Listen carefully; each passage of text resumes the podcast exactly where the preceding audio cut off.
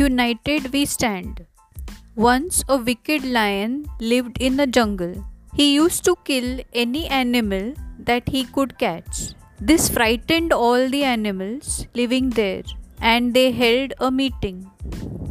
A wise old elephant said that the lion was able to kill them as they were separately into the jungle. He suggested that they should all be together from then on. They began to enter the jungle as one herd group of animals. Whenever they heard or saw the lion, they would all scream together.